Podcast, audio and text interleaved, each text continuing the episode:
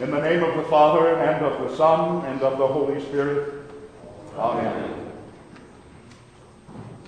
Beloved in the Lord, let us draw near with a true heart and confess our sins unto God our Father, beseeching him in the name of our Lord Jesus Christ to grant us his forgiveness. Our help is in the name of the Lord, who made heaven and earth.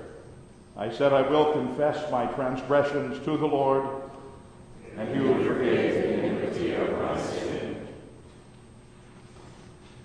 Almighty God, our Maker and Redeemer, we poor sinners confess unto you that we are by nature sinful and unclean, and that we have sinned against you by thought, word, and deed.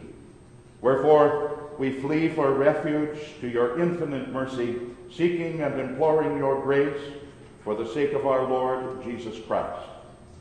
O most merciful God, who has given your only begotten Son to die for us, have mercy upon us, and for his sake grant us remission of all our sins, and by your Holy Spirit increase us to knowledge of you and of your will, and through obedience to your word, to the end that by your grace we may come to everlasting life.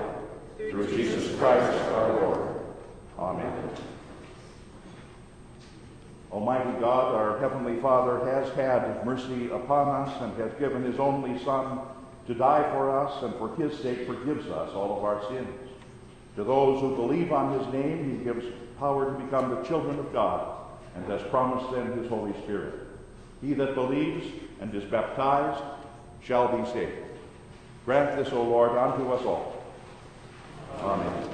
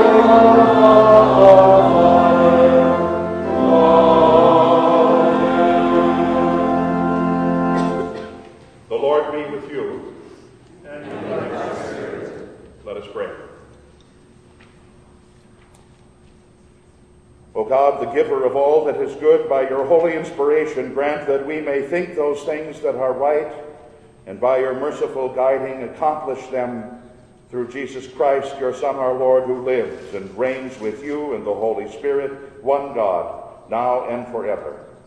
Amen.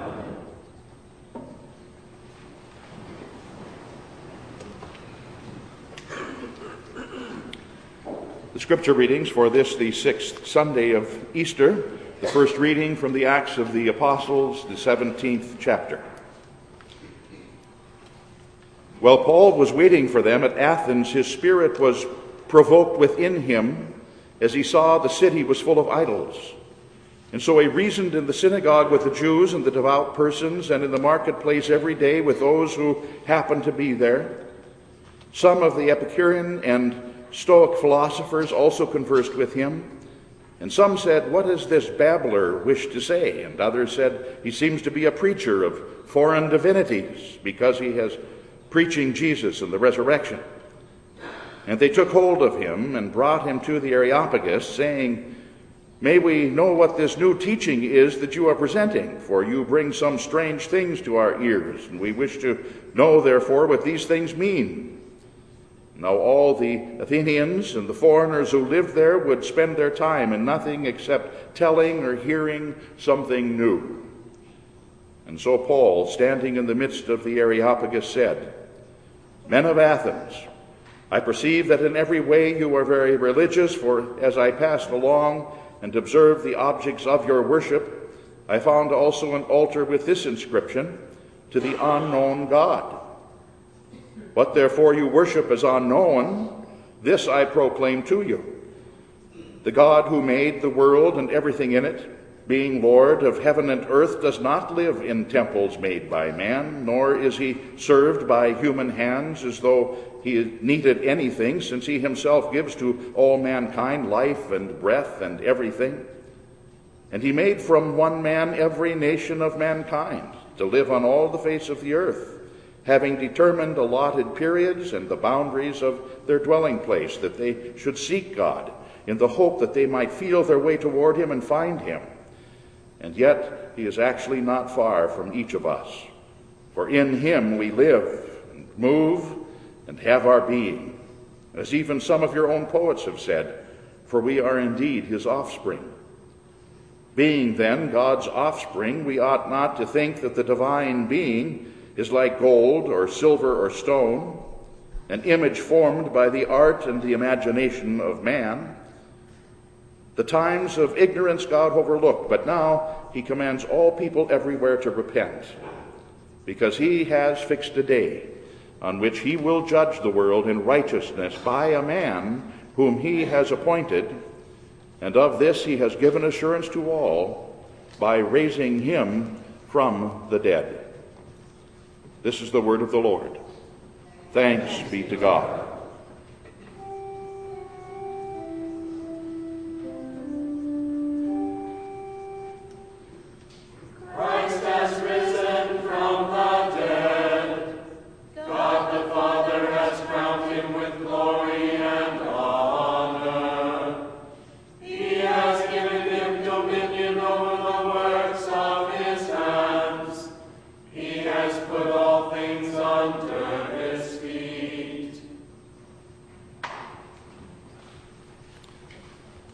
Second reading from the third chapter of 1 Peter.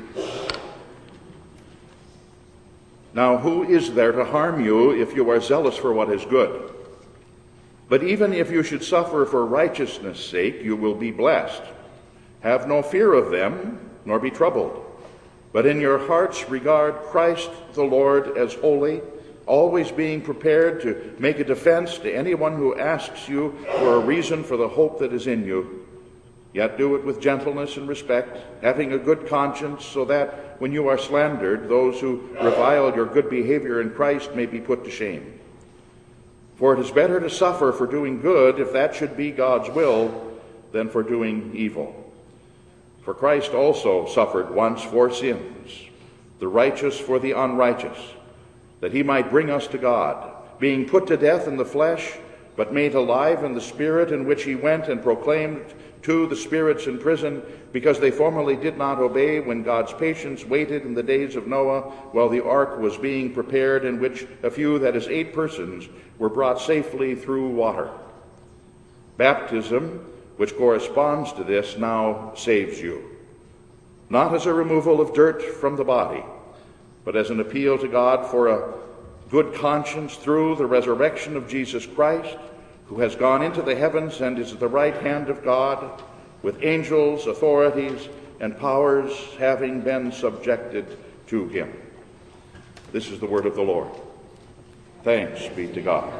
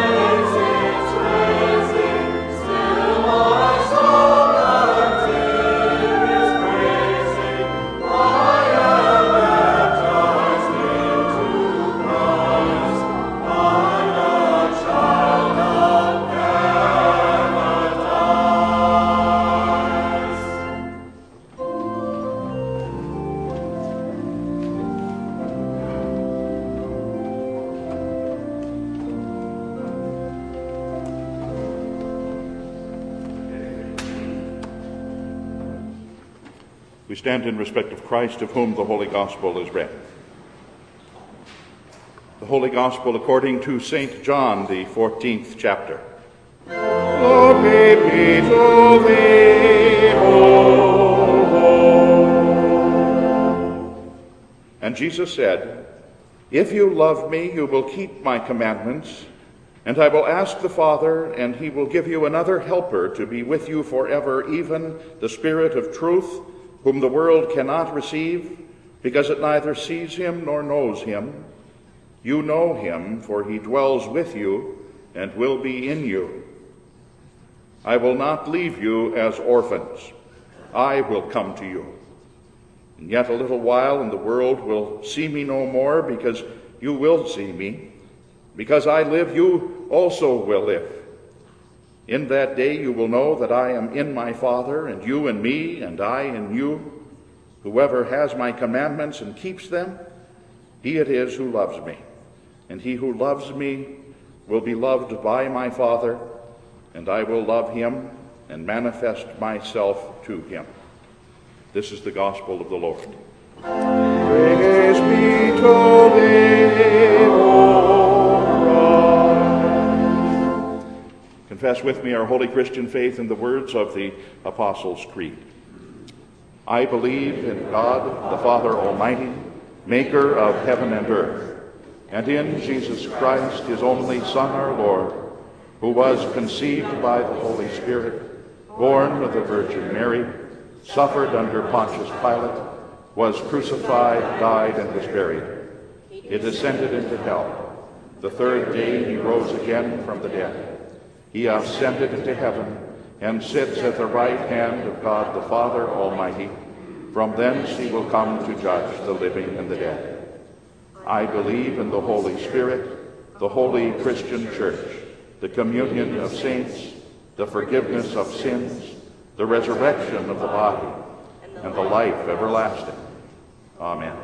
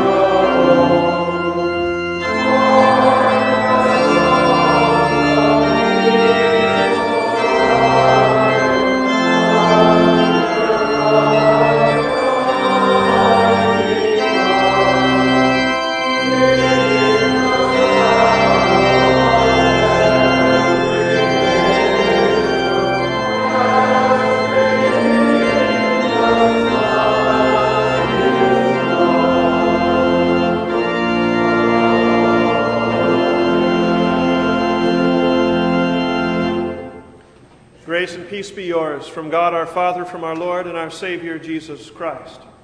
Our text this morning is from the Gospel reading, these words of our Lord. He said, I will not leave you as orphans, but I will come to you. So far our text, dear friends in our Lord. I'm sure our Lord could have chosen another word. I'm sure he certainly could have found a synonym for the word orphan, orphanos in the Greek. But it's important to note that he didn't. There in the upper room, on the brink of the fulfillment of all of those pregnant prophecies of old, there to fulfill that for which he was born, that soon would visibly take him from his beloved band of disciples. Now, these disciples had come to follow this man, this God-man. Only about 33 years of age he was at this time, but they came to follow him like they would follow a father. They came to trust him like they trust a father and rely on him and listen to him like one would rely upon and listen to a father. He emboldened them, encouraged them, strengthened them. There Jesus soon would go where they would not yet follow, to the cross, to the grave, and then resurrected again, to be ascended into heaven, visibly to depart from them. Indeed, then no other word than orphan or orphanus would or could perhaps embody just how he knew his dear disciples might be tempted to feel when he finally would be taken from their sight. But consider that word for a minute, orphan. It embodies a whole lot when we think about it. Certain columnist who went only by the first name of Barbara relates how she, a Russian orphan from the age of 9, viewed life. She wrote this, she said, being an orphan is different. It means having no family, no father, no mother, to keep you safe, to love you. It means knowing that your Christmas presents, if any at all, were not chosen with you in mind, but simply were picked for any child. It means being quite uncertain about what the future will hold. It means living day by day with no plan of even having a plan. It means having no one to think on you, to worry about you. She said it means having no one to hug. Having not those loving arms in which you find the shelter. It means, she writes, being afraid to become attached to anyone because he or she probably won't be there very long. Being an orphan, in short, I think we could say it means being bereft of parental love, the guidance of a teacher, the protection of a guardian, the determined defense of an advocate. It means craving the parental love and affection and protection that simply isn't there. It's being deprived of all these comforts that many of us have perhaps come to take for granted in our lives. So you see, the word orphan is most fitting. No, I think the word orphan is most fitting. It's easy to see, considering all these things that I just recounted to you. I think it's very easy to see why some translators have translated this passage to have Jesus say, I will not leave you comfortless. They're near synonymous, aren't they? Comfortless, orphan. When we think about it all, there is no end to the comfort of such a promise as this. Precisely because there is no day and corner of your life that has no place or no need for this kind of assurance. Consider the corners of your life for a moment.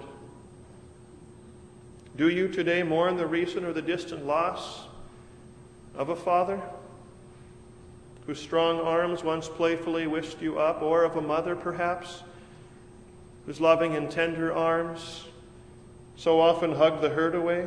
Do you today, or will you one day,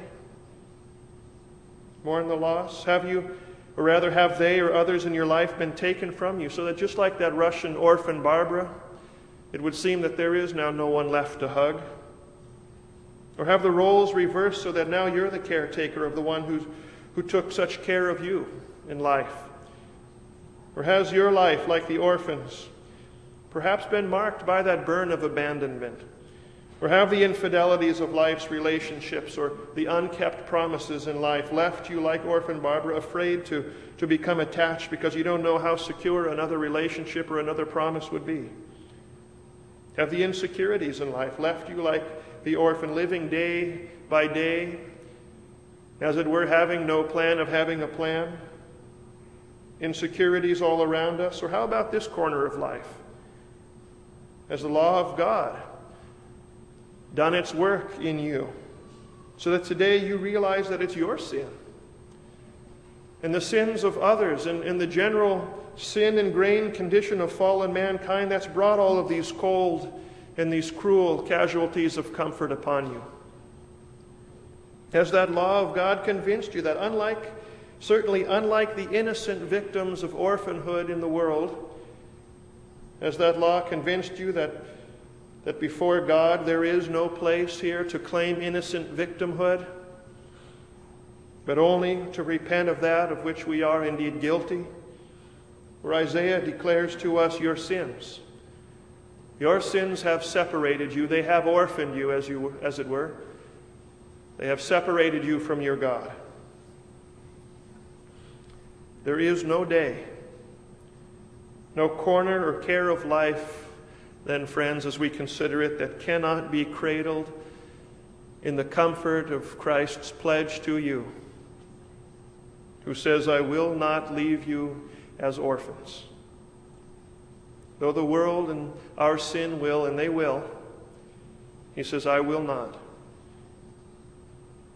Equally heartening for us, though, as Christians, is to know that just as much as this security applies to you personally in all of your grievings and your insecurities and abandonments, distresses in life, just as much as it applies to you personally, it's so heartening for us to know that it applies to you, as he said, his church.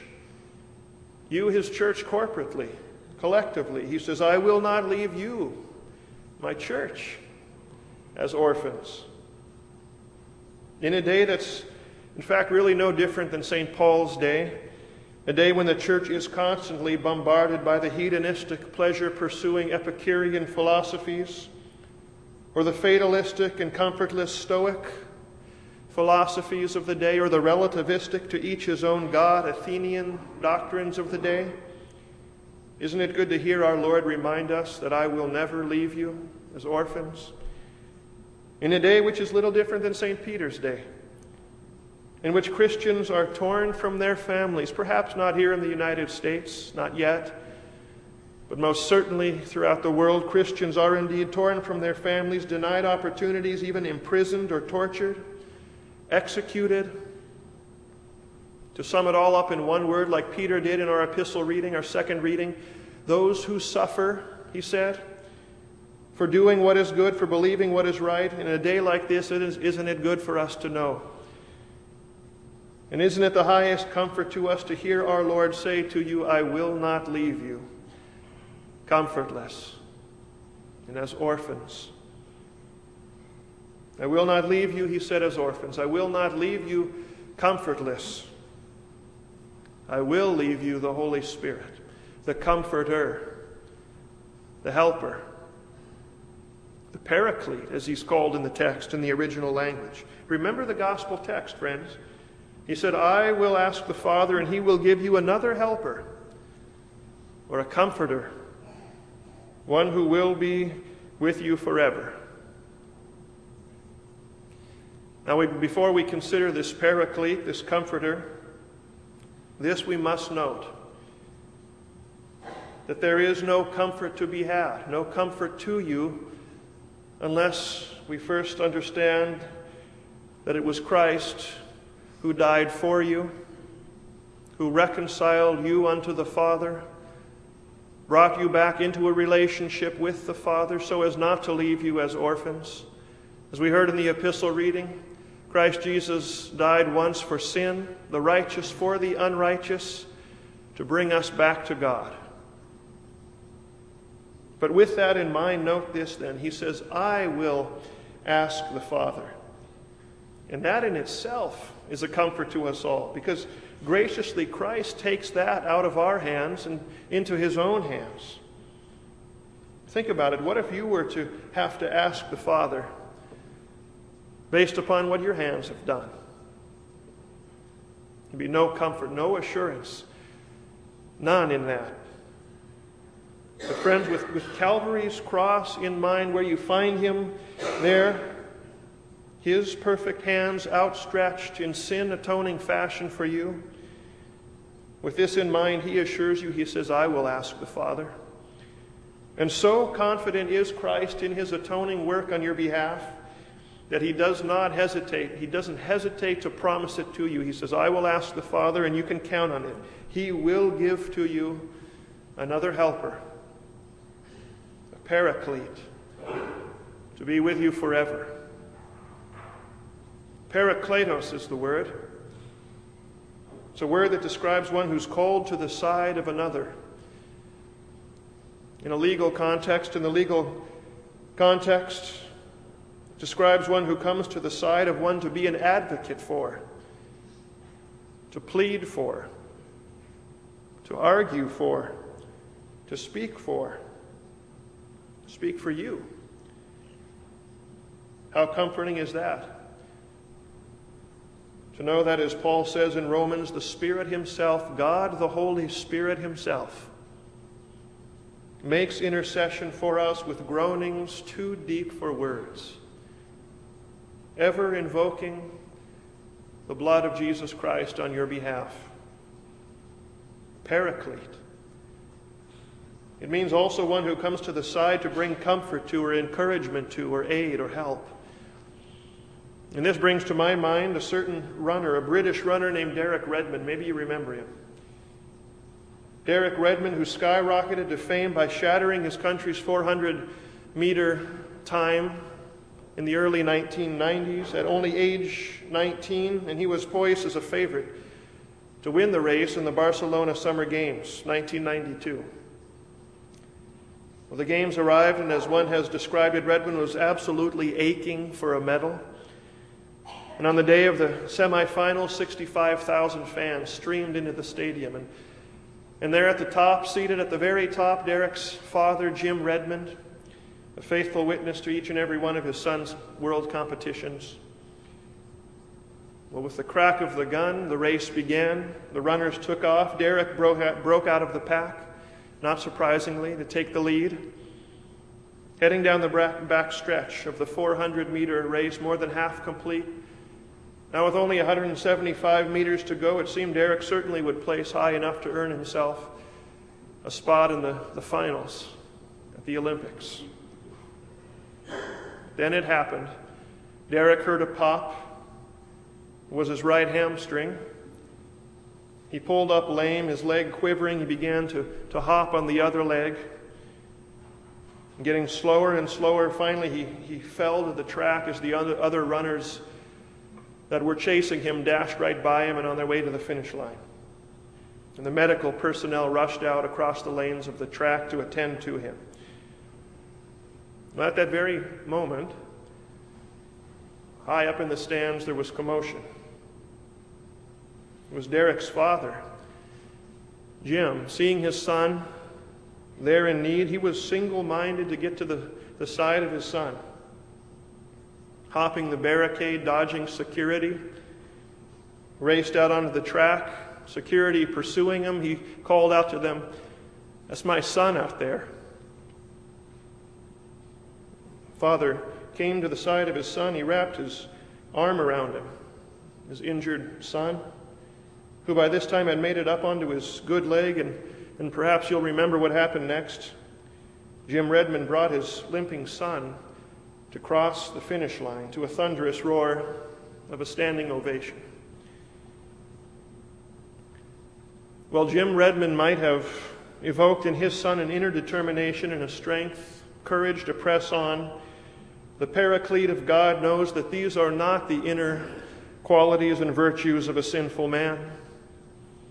That's why, friends, called to your side, he brings them to you. The Christ one, Christ given determination and strength and courage to press on in life day by day, to persist on in trial, to resist in temptation. All because his forgiveness, Christ's forgiveness, he brings to you. in each and every day when we need it, in each and every day where we need it, in each and every day. The Spirit of truth, as you heard him described in the gospel reading today, who enables you to trust in the all-forgiving work of Christ Jesus. He brings to you the tender affection of a father who loves you. And because of Christ, he says, that's my son. That's my son in need. The strong arms of God the Father to hold us up, to bear us along in life. He brings Christ's assurance. In the midst of life's deepest sorrow, Christ's assurance that because I live, you heard him say, because I live, you shall live also.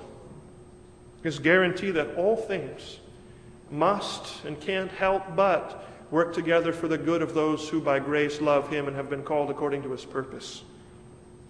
Never as orphans, will he leave you, for he says, I come to you. He comes to you through the Holy Spirit, with the Holy Spirit and the Father together. So he comes to you through the reading of Scripture, the preaching of Scripture, these very sacraments that are here located in the Church of God. In word and sacrament, that's where would-be orphans find the sort of inexhaustible help that does not fail, the comfort from God that does not and will not flee. It's where you find the loving embrace of a Father who loves you. It's where you find the certainty of God's plan for you in eternal life. Our Father, his Son, their Holy Spirit, they're thinking precisely of you. And unlike an orphan's Christmas gift that might be chosen with any old child in mind, your Lord delivers to you through these means grace sufficient, not too much, not too little, but with you individually in mind, grace sufficient, precisely perfect, and sufficient for you. The grace that you need in each day. It was September of 1847, and Henry Francis Lyte, whose health was failing, a pastor whose health was failing, preached his farewell sermon to his beloved congregation in Brixham, South Devonshire in England. Toward the evening of the day, he went down the garden path from his house to view the setting sun on a high hill that overlooked all of Brixham Harbor. He recounted to his family later on that there that day, at that time, he dearly desired to write words that might comfort his survivors after he was gone.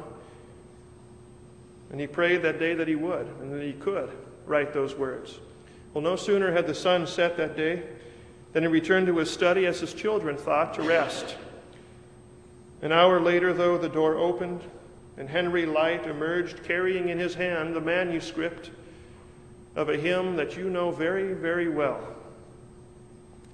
Abide with me. Fast falls the eventide. The darkness deepens, Lord, with me abide. When other helpers fail and comforts flee, help of the helpless, abide with me. Friends, never forget what comfort attends you. Your Lord said, I will ask the Father, and he will give you another helper, another comforter, one who will not fail and one who will not flee. And he will be with you forever. And I, myself, I will not leave you as orphans, but I will come to you. And so in life and in death, never forget that comfort, that promise that abides with you. In the name of our Lord Jesus Christ, amen.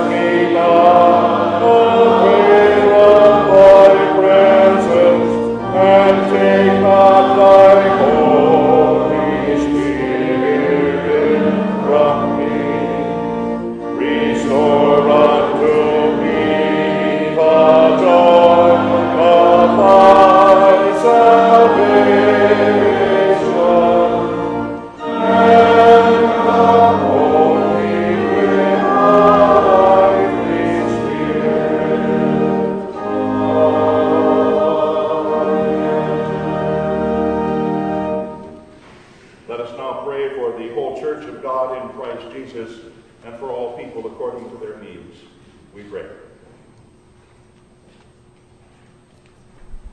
O Lord of the Church, which was purchased by the blood of your Son, attend, we beg you, to the prayers of your people. Let us pray to the Lord. Lord, have mercy. Preserve your church from the fear which would silence her, protect her when she is assailed by false voices within or by persecution from without. By your Holy Spirit, enable her to make a bold defense of the hope that she has in your Son and the confidence that she has in the word and the sacraments by which he comes to her to claim her and to keep her as his own. Let us pray to the Lord. Lord, have mercy. O Lord of heaven and earth, in whom all things stand fast, and through whose Son everything holds together, by your wisdom and Spirit shape the governments of the nations, that they may accomplish that which you ordain governments to do. Let us pray to the Lord. Lord, have mercy. Especially do we pray for our nation and its president and our congressmen and senators and judges, and those who enforce our laws and protect and defend us. Grant honest businesses and wholesome arts and true science to flourish among us, and work through us as a nation to bring hope to the oppressed and help to the sick and to the suffering. Let us pray to the Lord. Lord, have mercy. O Lord, you have given your Spirit of truth to dwell with us, dwell within those who are today born from above by your word and baptismal waters.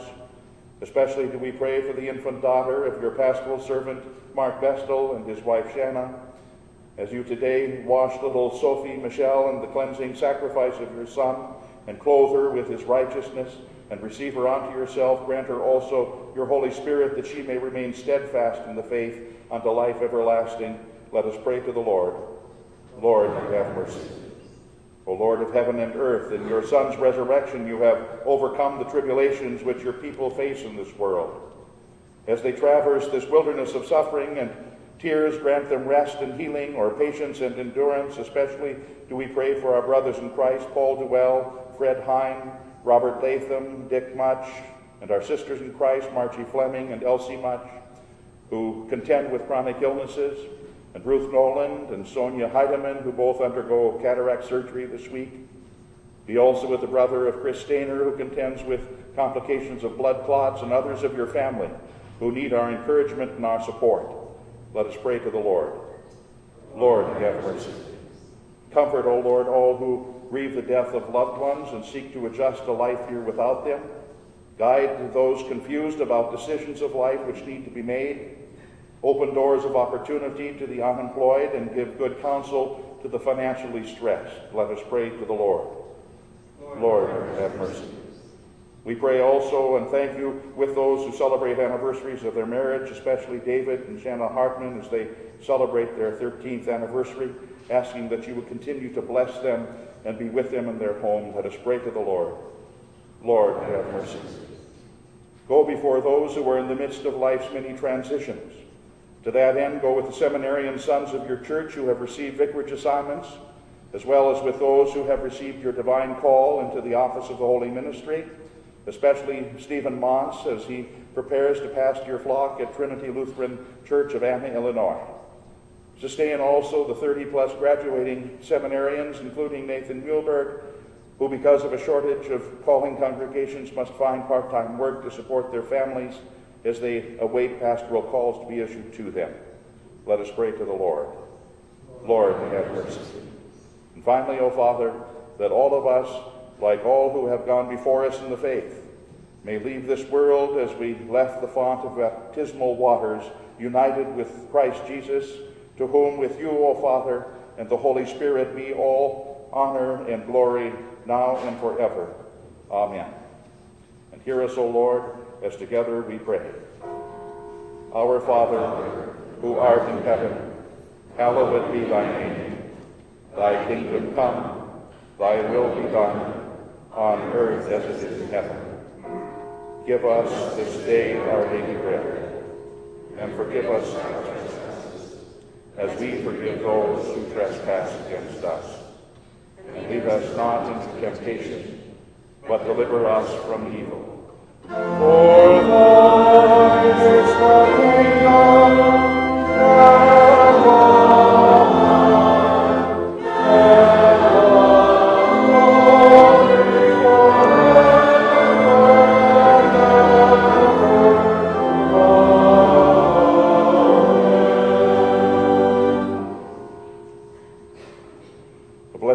you have caused all holy scriptures to be written for our learning, grant that we may so hear them, read, mark, learn, and take them to heart, that by the patience and the comfort of your holy word, we may embrace and ever hold fast to the blessed hope of everlasting life, through Jesus Christ, your Son, our Lord, who lives and reigns with you in the Holy Spirit, one God, now and forever.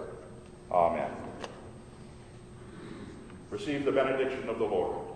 The Lord bless you and keep you. The Lord make his face shine upon you and be gracious unto you. The Lord lift up his countenance upon you and give you his peace. Amen.